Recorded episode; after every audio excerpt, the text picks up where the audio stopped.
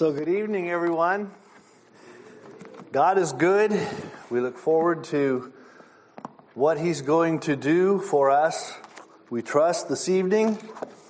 Uh, appreciate the scripture that you read, Brother Larry. I'm going to use that very scripture to launch out into for this evening, and it is because I believe there is something for everyone.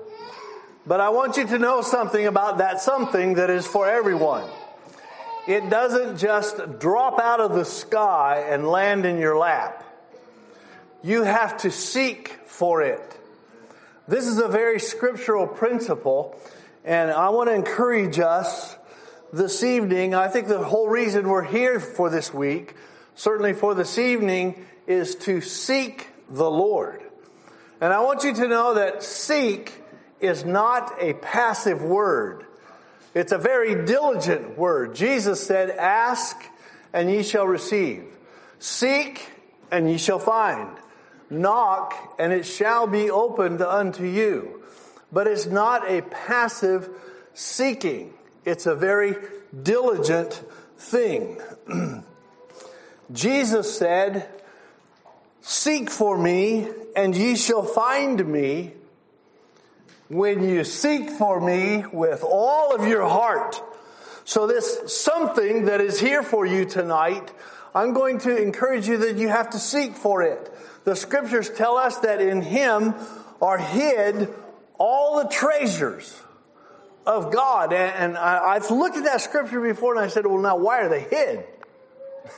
And it's because He wants us to seek diligently for them. He wants us to have them. It's not like He's trying to withhold them from us, but He wants us to seek, to ask. And another scripture, they that seek me early shall find me. And sometimes that is when everyone else is still asleep in the morning. You're already up seeking the Lord. Or maybe on the other end, when everybody else has gone to bed, you're still up seeking the Lord. I want you to know this evening that that is the way it was for Mary Magdalene when she came seeking for the Lord Jesus in the tomb.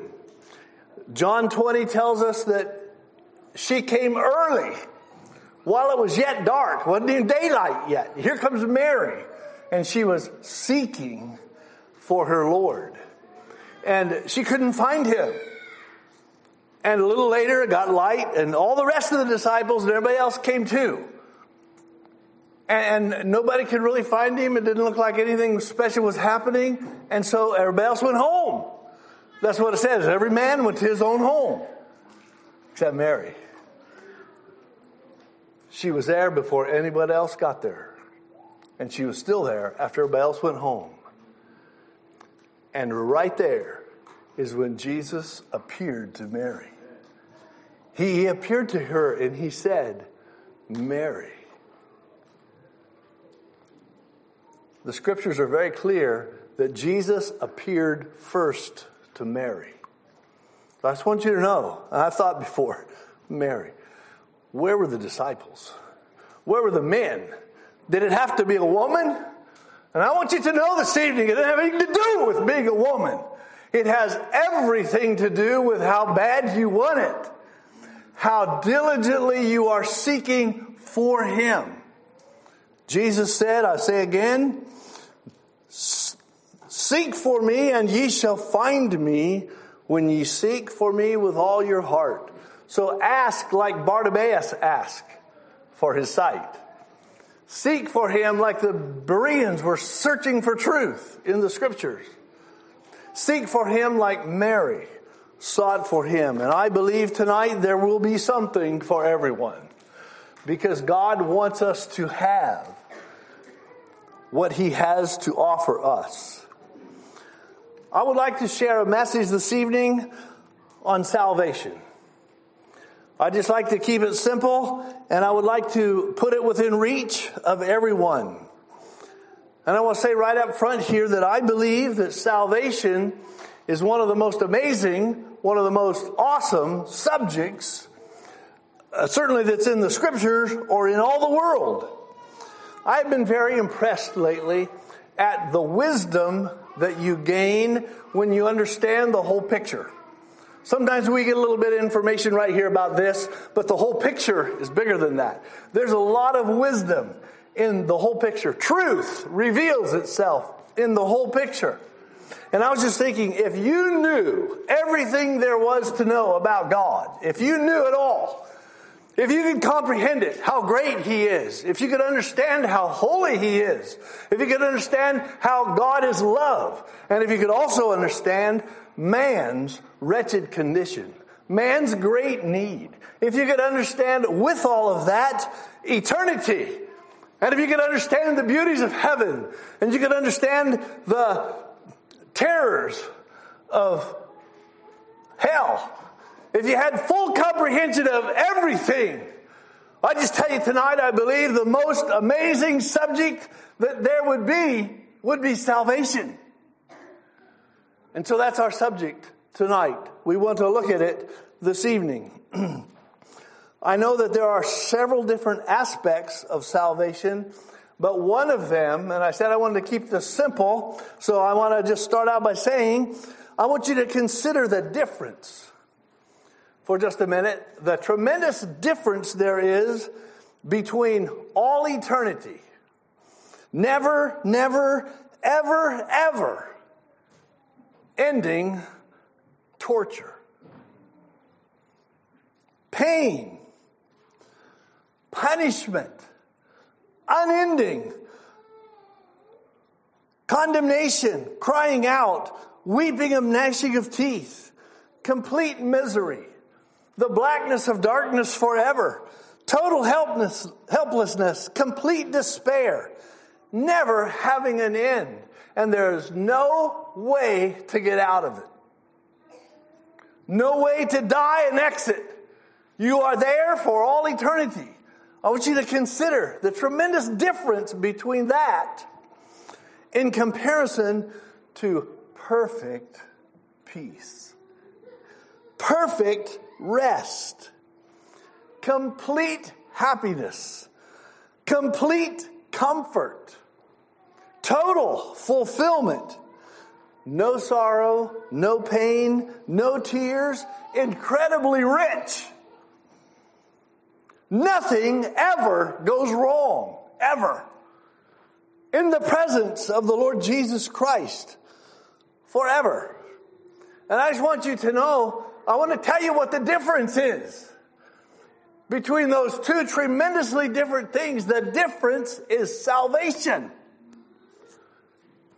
And brothers and sisters tonight, that's amazing that one thing can make that much difference for all eternity for you and for me, for all of us. And you know, I'm not overstating my case. If anything, I'm dramatically understating it. If you understood the whole picture. And so I'm just going to say this evening there is no one here that is too busy to not have time for this one. There is no one here too proud to not bow to this one. There's no one here so self sufficient that they do not need salvation. So we want to focus in this evening on the Lord Jesus Christ with a single eye. We want to fix our gaze upon Him, upon Jesus Christ alone, without any distractions. That's keeping it simple. We don't want this evening, we don't want the distraction that you are a good moral person. And if you are, I'm glad for you, but, but that can be a distraction. I don't want the distraction of your situation or your gift or your ministry or how you've been treated or how you've been mistreated. I don't want the distraction this evening of church or church life or what church you're in or church authority. Distractions, distractions, distractions, distractions. And, and I know and I want to quickly acknowledge that it's not really fair to refer to some of those really good things that I just mentioned. Good things, things of God, as distractions. But I want you to know tonight that they can be. I, I want us to, I think we've probably all seen when they were. And it's when we take our eye off of Christ and put it on any of these other things and make them bigger than salvation through Jesus Christ alone, then they can become a distraction. Paul wrote a letter to Timothy one time, and it's, it's the scripture that Brother Larry read, and I just want to bring it up again here. Paul was desiring Timothy that he would be wise unto salvation. And he told Timothy how to get that wisdom concerning salvation. Paul spoke of the scriptures which are able to make thee wise unto salvation. And that's what we want to do this evening. We want to look at the scriptures to become wise unto salvation. And I'm just going to tell you this evening the wisest thing that you will ever learn about salvation, the most scriptural thing that you will ever learn about salvation is that salvation is a person. And it's the person of the Lord Jesus Christ. And I'm just going to tell you, I'm just going to acknowledge right up front here, I have preached this message before, but I feel like it's a message that needs to be preached because we need to lift up the Lord Jesus Christ above and beyond anything else. We want to fix our gaze upon Him. I want to say it this way salvation is not a thing. Salvation is not a church. Salvation is not a lifestyle. It's not a tradition. It's not a diploma. It's not a graduation. Salvation is a person, and it's the person of the Lord Jesus Christ. And we want to fix our gaze on Him this evening. And I want you to know that I've been told that preaching a message like this is dangerous. It's dangerous because it potentially is damaging to church authority. It can be damaging to parental authority. You got to be careful saying it that strong. You got to be careful with lifting it that high. You got to be careful with doing that because it puts these other things down. Sometimes it can put down holy living and the necessity of holiness. It can put down the need for obedience. But I want you to know something this evening.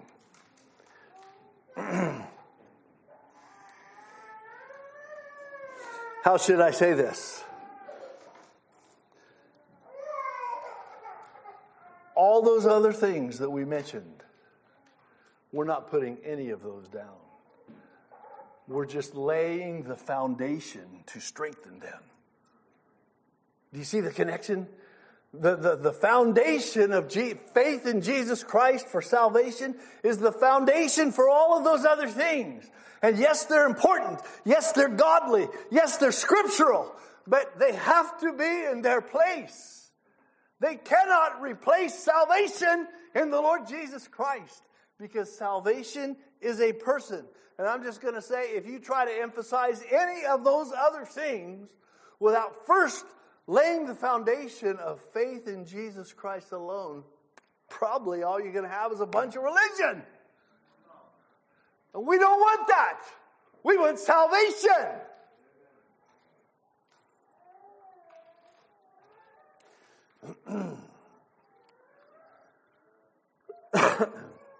so we want to fix our gaze upon him this evening and we want to do it by looking at the scriptures. So I say, let's get started.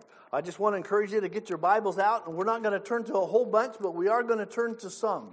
And let's turn to John chapter 5, and we're going to read here a couple of verses 39 and 40 of, of John, St. John chapter 5. Here Jesus said, and I, I want to say here, I don't, I don't want to say anything tonight that the Apostle Paul would not say. I don't want to draw any of my conclusions and go against the Apostle Paul. I, want to, I don't want to say anything against the Lord Jesus or that the Lord Jesus Christ himself would not say. But when we read these scriptures, when we read scriptures that are written in red, we are not only not saying something that Jesus would not say, we are saying what he said. So we're just quoting the Lord Jesus tonight. That's an exciting thought. That should put us somewhat at ease here. Let's look at verse 39. Jesus said, Search the scriptures.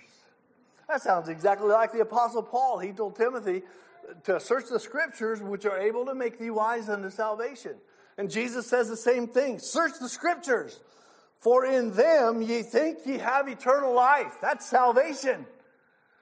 Look at the scriptures to learn about salvation. And then Jesus said that they are they that testify of me. Me? That's a person. The scriptures testify of salvation and they are testifying of me, Jesus said. That's a person. And verse 40 says, And ye will not come to me. That's a person that ye might have life. That's just a little insight. We're just going to pull out a few scriptures, but they all fix our gaze on the Lord Jesus Christ. Really, the whole Bible does that, brothers and sisters.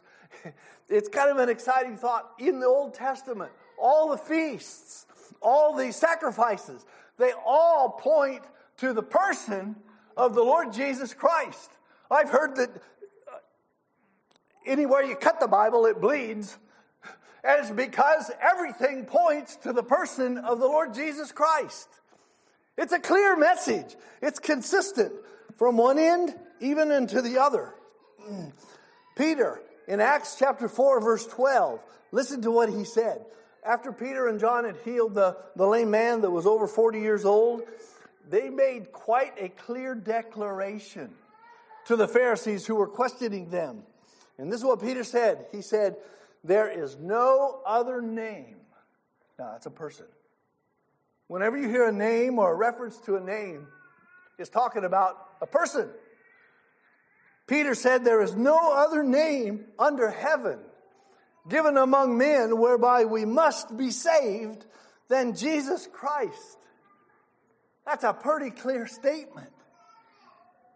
And you just think about it, and I'm not being negative when I say this, but Peter didn't say, You've got to be in this church. You, have got to be over here.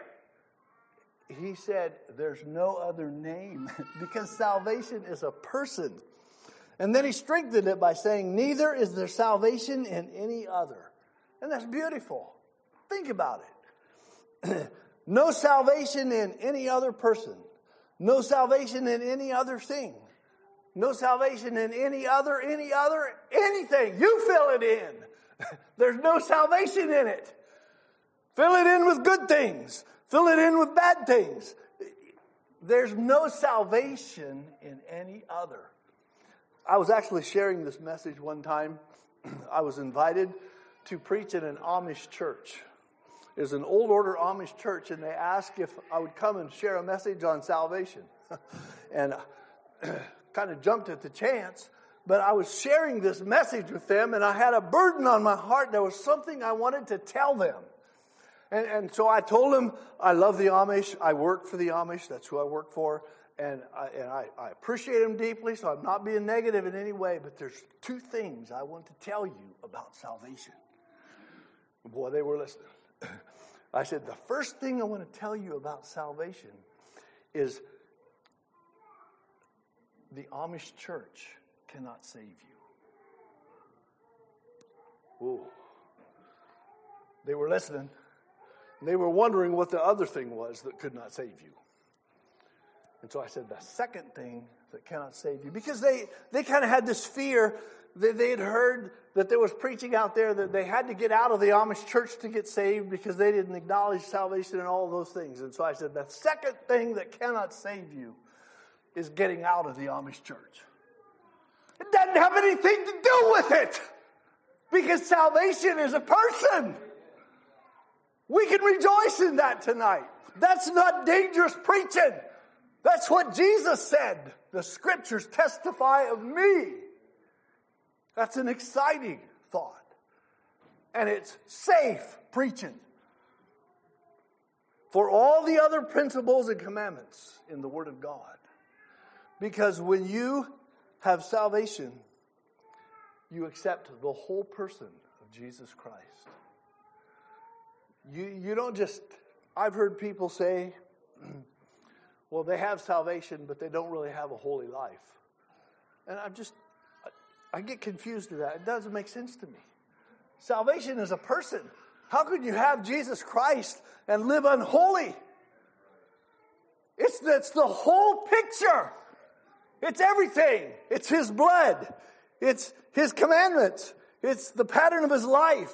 It's His forgiveness. It's His love. It's His holiness. It's all of Him that becomes part of us. When someone says, I have salvation and I don't have a holy life, you know what they're really saying? They're saying salvation is a thing. I've got this thing. But it's a little bit deceitful because salvation is not a thing. It is a, it's a person and it's all of Him. now I'd like to turn to John chapter 5. This is First John. I, I encourage you to turn here. This is a really neat verse. You'll like this one. First John chapter 5, verse 12.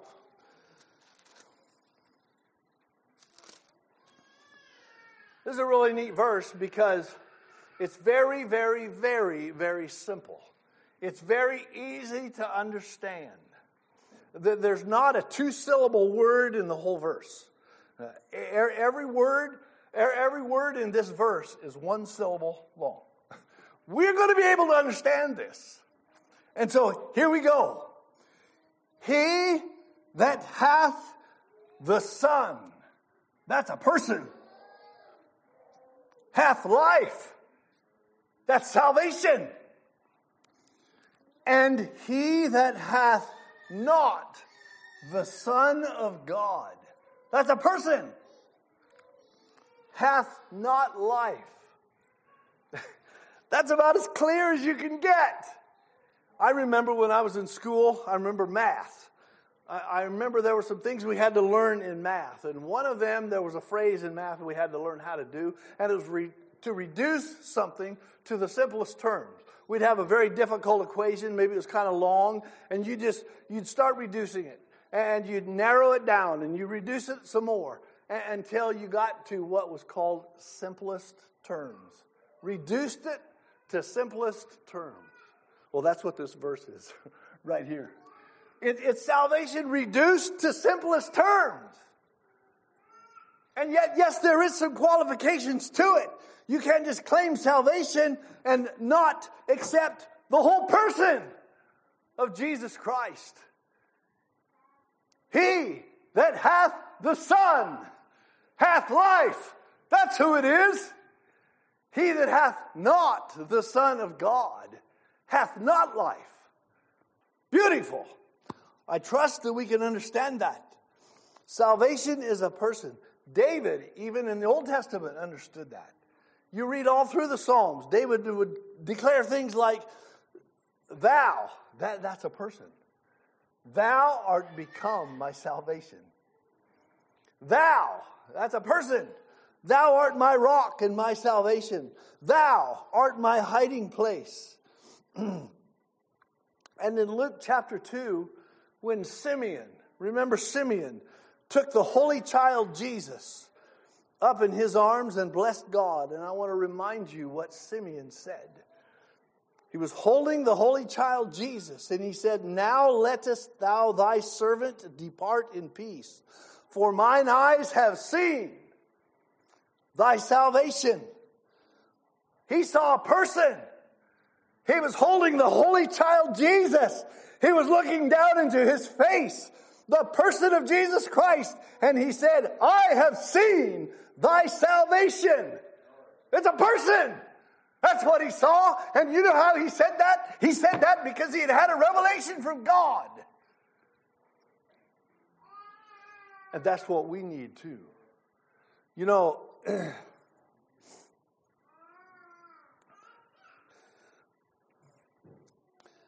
revelation is not something that you get by hearsay. The, the holy prophets of God, when they spoke, they weren't just saying things that they'd begin to hear from over here, and they were hearing it over here, and they began to address this issue over here, and they were just they weren't just quoting things that they were hearing. Burden that we should have for the world around us. That the God of our Lord Jesus Christ, the Father of glory, may give unto you the spirit of wisdom and revelation in the knowledge of Him. Should have for the world around us that the God of our Lord Jesus Christ, the Father of glory, may give unto you the spirit of wisdom and revelation in the knowledge of Him. Have for the world around us that the God of our Lord Jesus Christ, the Father of glory, may give unto you the spirit of wisdom and revelation in the knowledge of Him. Lord Jesus Christ, the Father of glory, may give unto you the spirit of wisdom and revelation in the knowledge of Him. We, we need that revelation from God. We, we said in the onset tonight that it's time to seek the Lord. That's what Hosea said. Set the plow deep because it's time to seek the Lord, and that's true for everyone here. There's something for everyone. But when maybe the oldest, maybe I'm the oldest saint here, it's time for me to seek the Lord. Maybe you're the youngest saint here. It's time for you to seek the Lord. Maybe there's somebody that isn't even in the kingdom of God yet, but that's a true prophecy for everyone. If you're not a child of God yet, I tell you, it is time for you to seek the Lord. It's time for all of us. And may God give us this revelation. In verse 18, here 18a, the eyes of your understanding being enlightened. And there's no way to know how to quit reading in Ephesians because there's never a period. Paul just couldn't quit. He's just one continuous book of a run-on sentence because he was so excited. He just he didn't ever come to the end of a sentence. He just took a breath and kept going. But he wants us to have this revelation in the knowledge of him that salvation is a person. And we're going to look more at Ephesians showing that salvation is a person. I want to emphasize several times this evening that when salvation is a person and you receive it, you receive all of him. You receive his commandments you, you receive his place that he gave you to fill. He is Lord of your life. The old man is dead. That's the only formula that I found in the scriptures for the old man. It's not try to control him, it's, it's, it's crucifixion. I want to tell you, you something tell you boys first. You're not married, but maybe you will be someday. When you get married, when you pick one of these beautiful young sisters over here, and, and you're really drawn there, and, and you get married, I want to tell you something. You get all of her. You might have been drawn to her smile and, you might have been drawn to some really outstanding feature of her, but when you marry her, you get all of her. And that's why there's a lot of divorces in this world, because people are drawn to some specific thing, but they can't accept the whole person. And sisters, I want to tell you the same thing. If you choose one of these fine young brothers and you become married to him, maybe you're drawn to his muscles, and, and God forbid that you would be drawn to his muscles, but if you are, I'm, I'm glad you got him, but you get the whole person. And I just tell you tonight That's the way it is with salvation. You can't just say, I'm saved and have an unholy life. The, the, the, it's a package deal. You get the whole person. And, and the illustration here of companions and partners, uh, I'm kind of implying that there's some negative things. There's no negative things in the Lord Jesus Christ. You get him all, but there are some requirements. If he isn't, if he isn't Lord of all, he isn't Lord at all. I just, I just wanted to encourage you to realize salvation is a person, but it's all of him.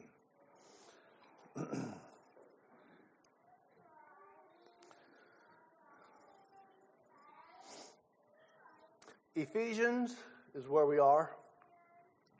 Ephesians is full of prepositional phrases. You know what the prepositional phrase is. There's always an object of the preposition. But Ephesians is full of them. In Christ is one of them. In Him.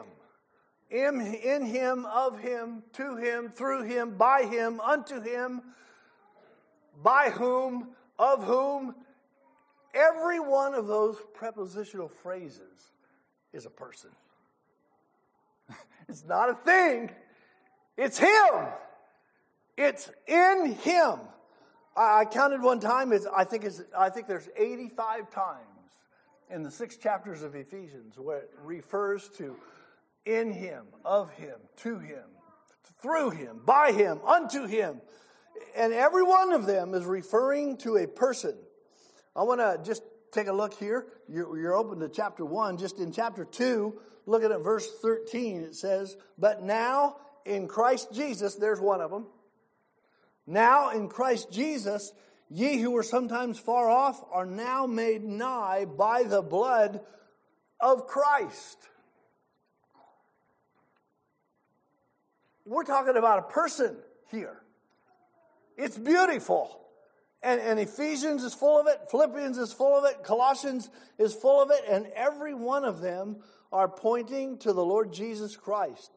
In verse 14a, it says, For he is our peace. And, and you get all of him. It, it doesn't say that you, you, you get peace. He is our peace. It's him that we get that brings his peace. That's what Jesus said, My peace I give unto you. Not as the world giveth, give I unto you. I don't just give you peace and I'm over here and I give you some of my peace. I come and dwell with you. You get my peace. You get the, the picture? Salvation is a person, all of Him. Thinking about prepositional phrases, one of my favorite definitions of being born again is to get out of Adam and into Christ. That's just about as clear as it can get for me because we got to get out of Adam. Adam doesn't know how to serve the Lord. The old man doesn't know how to restrain himself. Just crucify him and get him out of the way and get in Christ. and you can say, well, Brother Dale, but everything isn't a person. The kingdom of God isn't a person, it's a thing. It's a building, fitly framed together. That's not a person, that, that's a thing.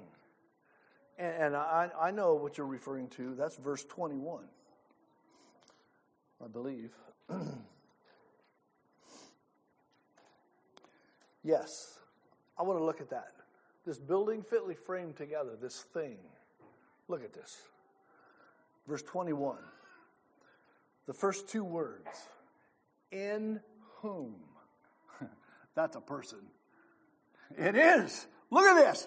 In whom all the building fitly framed together. I mean, come on, the whole thing is in Him. It's not just a thing over here, it's in Him. It's a person. Even the kingdom of God is in Him. It's beautiful. I think it's a clear message, and I love it. Now I want to turn to Hebrews chapter 1. I want to just look at a couple more here. And then we'll move on to another phase. Hebrews chapter 1.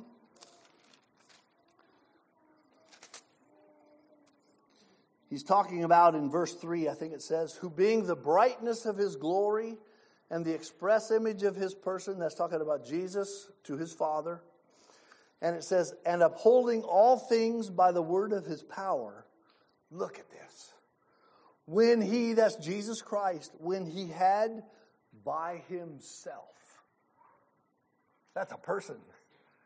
That's a person with nobody else adding to it when he had by himself purged our sins. That's salvation. Sat down on the right hand of the majesty on high. I, I, think that's a picture that we need to bring honor to the Lord Jesus Christ. The way that's written right there, when he had by himself purged our sins, it doesn't sound to me like he got a whole lot of help from us Anabaptists. Doesn't sound like he got a whole lot of help from the charity circles. Doesn't sound like he got a whole lot of help from the Mennonites. I'm just going to tell you, he didn't get any help from any of us. He did it by himself. And we all need to come to him for salvation. Salvation is a person. I want the children to understand this thinking about Christ in you, the hope of glory. Paul said that the life that I now live in the flesh, I live by the faith of the Son of God. I, I think he said one place that Christ liveth in me. Ephesians talks about us being in him. And so I just want to challenge you yes, it's a person, but is he in us or are we in him? Which way is it? Seems like the Bible talks about it both ways. And I don't know if you ever heard Brother John D. Martin say this, but this is what he would say about that. He said, Have you ever had a campfire and the fire's burning and you add a log to the fire and the fire begins to burn? Uh, question Is the log in the fire or is the fire in the log? Beautiful illustration is both ways. It's so totally both ways that you can't separate it. And I just tell you tonight about the person of Jesus Christ that when you are in Him and He is in you, there is salvation to the uttermost. I don't know how to say it. Hebrews didn't know how to say it either. Any other way than He is able to save them to the uttermost that cometh to God by Him. That's a person. That's where your salvation is. And I want to bring some assurance. There are people who struggle with their salvation. And I don't want to bring assurance to an unholy life. That's not my motive this evening. That's quite the opposite. But I want you to know that Christ will never destroy part of himself. He will destroy evil, he will destroy others, but he will never destroy part of himself. And when Christ is in you and you are in him, there's salvation to the uttermost because Christ will not destroy part of himself. Does that make sense? It's beautiful. It's scriptural. It's truth. And we can embrace it, I believe. Now, I want to just point out that there are lots of types and shadows in the Old Testament, and Jonah is one of them. Jonah is a, it's an, I love to read the book of Jonah. Jonah is, is a man who tried to run away from God, but there was a point where Jonah made a proclamation he made a very profound, clear proclamation. When Jonah came to the place where he realized that there was no salvation in any other but the person of Jesus Christ, he made a proclamation. And Jonah made that proclamation with, uh, in a horrible situation, with his head wrapped in seaweed, in the belly of a whale, at the bottom of the sea, at the bottom of the mountains, is where Jonah made this proclamation. And, and this, I believe, story is given to teach us that there's no one here who has got so far from God that God cannot reach you. There's nobody here got farther from God. Let, let the natural teach us about the spiritual in Jonah. There's nobody in a more hopeless situation than Jonah was. I, I don't know how you would be able to beat Jonah.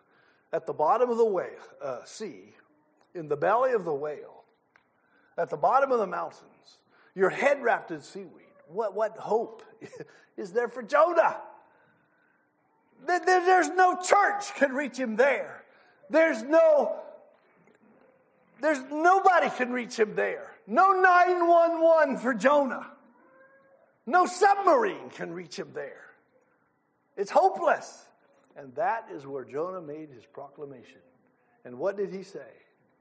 He said, Salvation is of the Lord. That's our subject tonight. Salvation is of the Lord. And brothers and sisters, I, I don't understand everything about whales, uh, but one of my favorite verses in the Bible is the very next verse. After Jonah got to the end himself, after three days in the belly of the whale, he finally cried out that salvation is of the Lord. And the very next verse says, Then God spoke to the fish.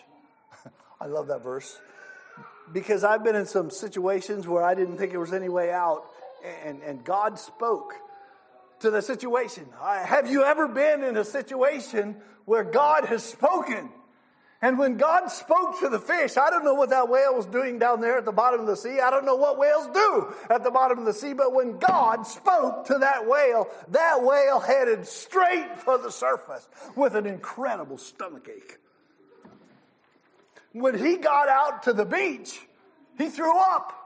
That's what it says. He vomited Jonah on the beach. And Jonah landed on the beach in a pile of vomit. And so I challenge you tonight what does salvation look like? Sometimes we think salvation is so dignified but sometimes it's not. Sometimes some really ugly things come out when there's salvation. Some really ugly secrets that we've been keeping hidden just come out. And Jonah landed on the beach right in the pile of vomit. And I want to challenge you tonight. Jonah had been in the belly of the whale three days and three nights. Do you think he was embarrassed because he was in that pile of vomit? He wasn't a bit. Why was he not embarrassed in that horrible situation? Because he was free. That's a picture of salvation. Things that you have kept hidden, things that you think will be so embarrassing if they come out. When you get to the point where Jonah was, and he just cried out that salvation is of the Lord, it doesn't matter who hears about what, because you are free. That's the invitation tonight. And I'm going to open it up for an invitation. But first, I want to tell you four steps that the Lord Jesus Christ, now this is the person of Jesus Christ, four steps down that he took to become our salvation. The first step that Jesus took was that he became a man. Now, I want you to think about that. Here's the King of Kings, the Lord of glory, Jesus Christ, the creator of the universe Without him, nothing was made that was made. All power, all glory, all authority in his hands. He laid that all aside. He laid his robes aside and he came down to earth and entered into a mother's womb and became a fetus to be born of a woman. And you can say, well, now, wait a minute, brother. That sounds a little bit dangerous. It is dangerous. But love is so great that he did it for us. He became a man. It is hard for us to comprehend how far he came when he became a man. I don't know what it's like. Maybe you like ants. I don't really like ants, but the Bible says that they have a lot of virtue, so I'm willing to accept that. But they also bite and they also sting and they also, uh, they're just really ugly. The closer up you get of them, the scarier they look. But maybe you have compassion for the ants. Maybe you have so much compassion that you're willing to not be a person anymore and go down and enter into some female ant and be born of an ant. Does that sound dangerous? It is dangerous.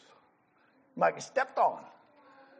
And when you're born an ant, the other ants don't feel your love. They don't honor you. He came to his own, and his own received him not. The ants gather around you and kill you because of your great love for ants. And I just want you to know that when God became a man, that is a lot farther down than you becoming an ant. It's not even close. He became a man. That's in Philippians 2. Being found in fashion as a man. That's what it says.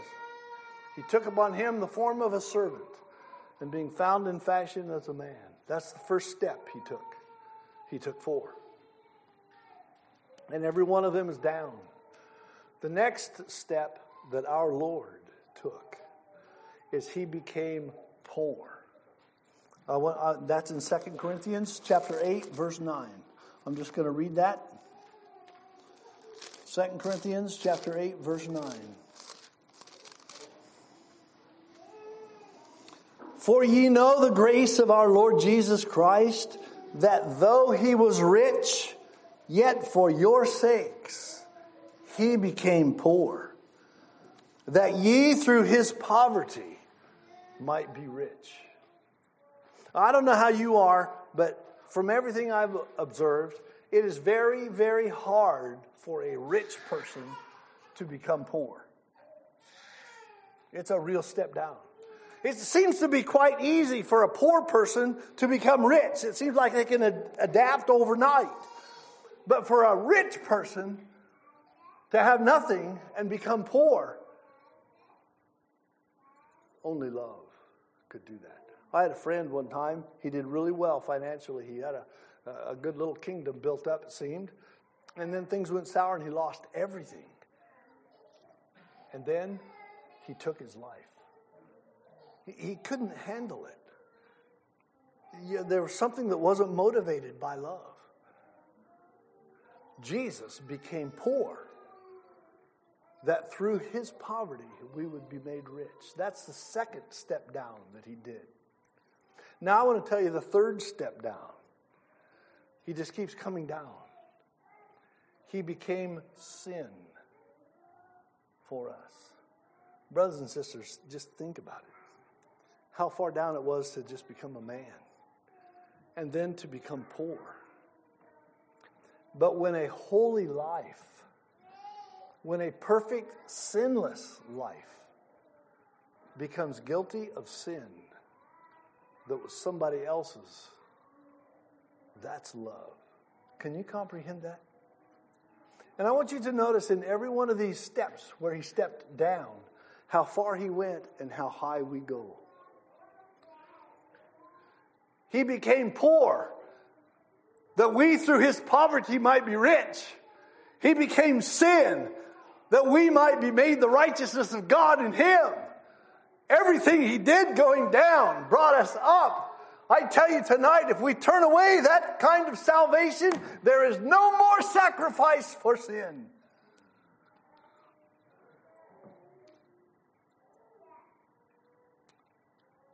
The fourth step I'm going to read it in Galatians. It's Galatians 3:13. He became a curse.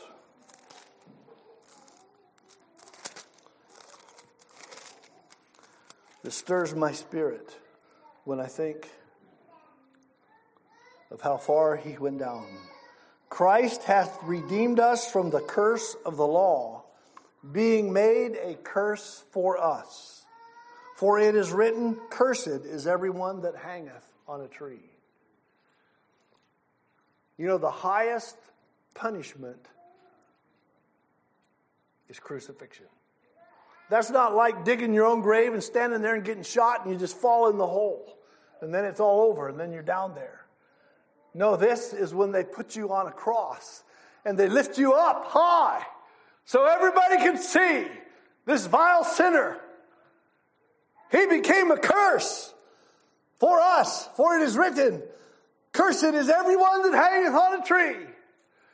And I've, I've, I've, heard that song sung. They took him and they nailed him to a cross made of wood. And they raised it high and dropped it in the ground where it stood. And the blood that flowed to the earth below brought salvation to a world that had treated him so.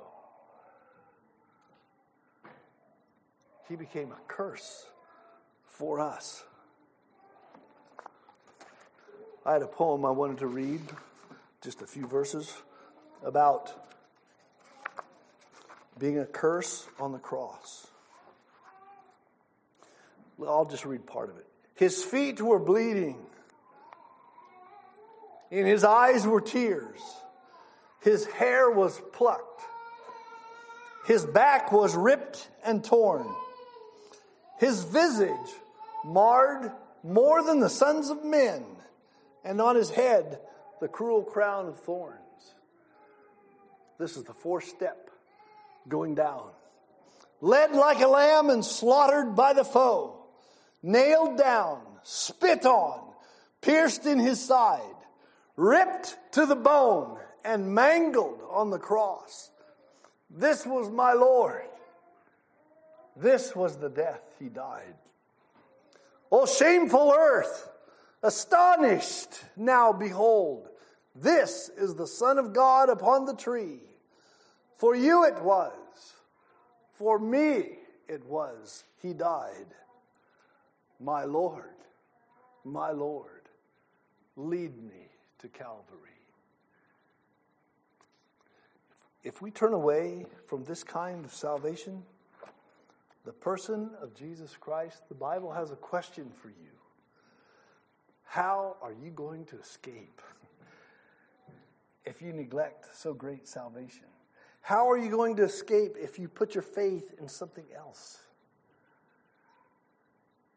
There's no more sacrifice for sin. It's the person of Jesus Christ. I want to open the altar tonight. I want to just give you an opportunity to come forward. I want to open the altar if you have not been born again. If you have never gotten into Christ and, and Christ entering into your heart and into your life. You've never made that connection as a person. I want to open it, the altar to you if, if Christ is somehow second in authority.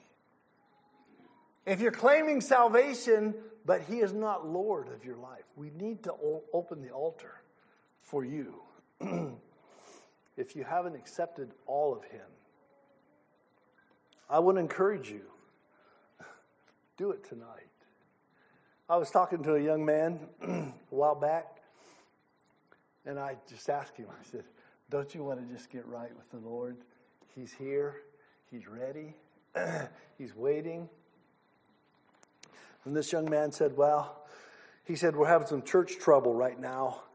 And yeah, I want to give my life to the Lord Jesus, but I thought I'd wait till this church trouble is over. So he said, see how this thing turns out. I looked at him and I says, what in the world do you want to wait on that for? You're going to stake all eternity on how that church trouble turns out? And you know, I saw light come into his eyes. That made sense to him. And he, he was ready. I remember asking another young man one time, Don't you want to be a child of God? Don't you want to secure salvation for your heart? And I remember what he said. He said, Well, yeah, but he said, I just want to work through some things first. I'm working through some things, and I want to work through some things first. And then maybe. and again, I, I looked at him I said, Why do you want to do that? you might not ever work through things. Accept Jesus into your life, and you'll be able to work through a lot of things real quick. And so I'm just challenging you. I don't know where you're at this evening. What in the world could hold you back? If there's something holding you back tonight, it, it's crazy. It's stupid. Uh, there's really no word for it. He is here. Hallelujah. He is here. Amen. We, we, can, we can secure salvation by faith in Him, giving Him everything. So let's open our songbooks to hymn number 395.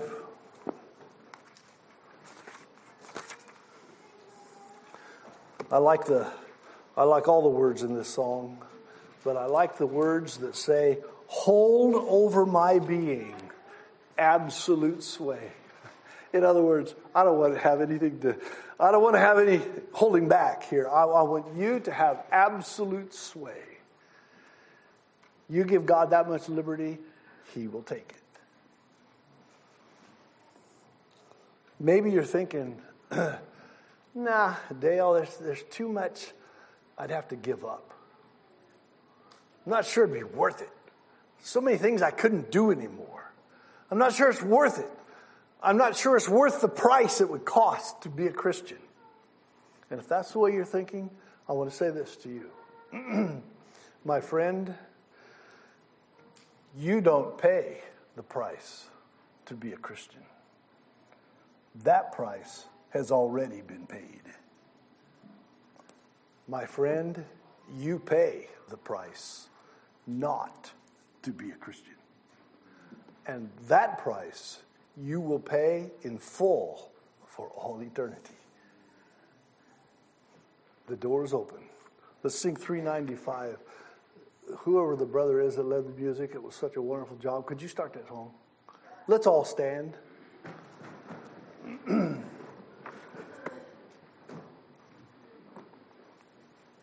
I don't know where you are. Yes, thank you.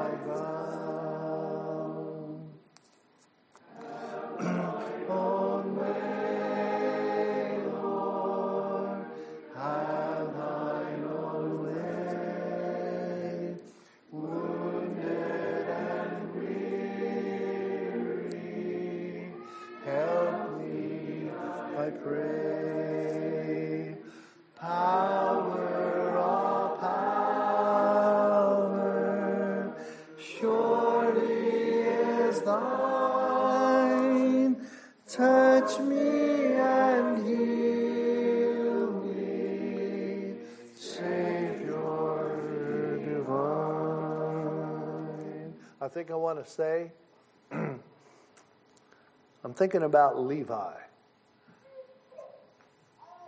the publican. He was sitting at the receipt of custom. He had his little desk, he has a little stack of receipts.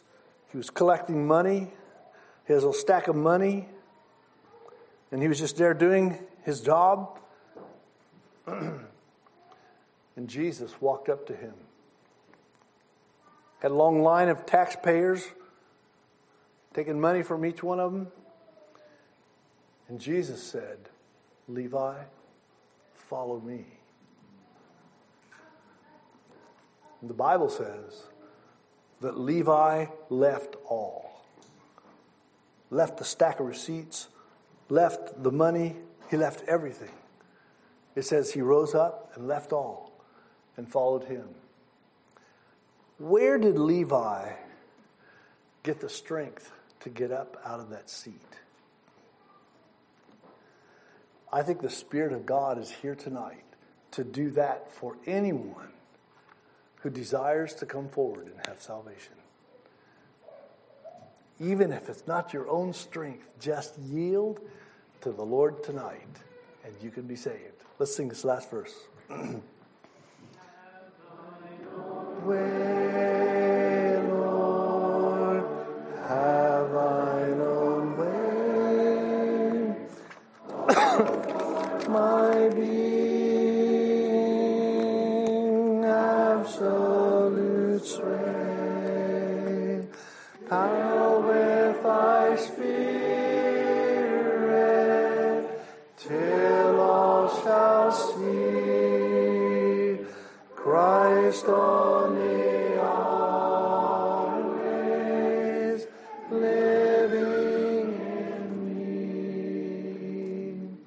pray. Father, thank you for your word. Thank you for the Holy Scriptures that testify that you are salvation. Father, we come to you tonight. We put our faith in you. And whatever level of challenge the Holy Spirit has done a work in our heart tonight, may each one here yield their life to your leading. We do believe that there is something for everyone here tonight, this week, before us. We pray that you would be with us and strengthen us as we meet in your name and hear the teaching and the scriptures. Father, I pray that you would bless each one. Bring us each to that place of salvation and of rest in the Lord Jesus Christ and that infilling of the Holy Spirit of God so that we could walk as children of light. We pray that you'd bless this evening. We ask it in Jesus' name. Amen.